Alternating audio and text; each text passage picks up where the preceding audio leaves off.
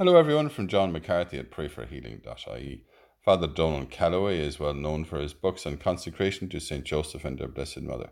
During his teens he was drinking, drugging, did some occult stuff. He was sent home from Japan as a prisoner in chains. He had his conversion when he read a book on Our Lady of Medjugorje he came across in his mother's house. You will find his testimony on YouTube. It's well worth a listen. Today's Gospel is from Matthew. We hear these words of Christ. He said, "Imagine a sower going out to sow, and as he sowed, some seeds fell on the edge of the path, and the birds came and ate them up.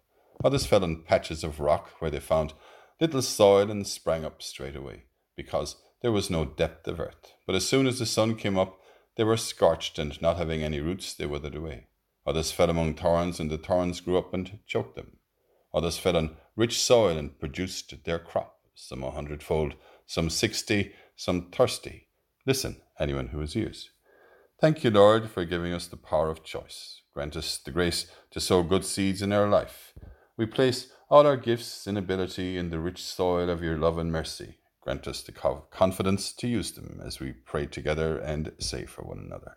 Hail Mary, full of grace, the Lord is with thee.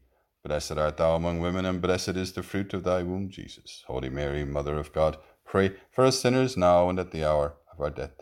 Amen.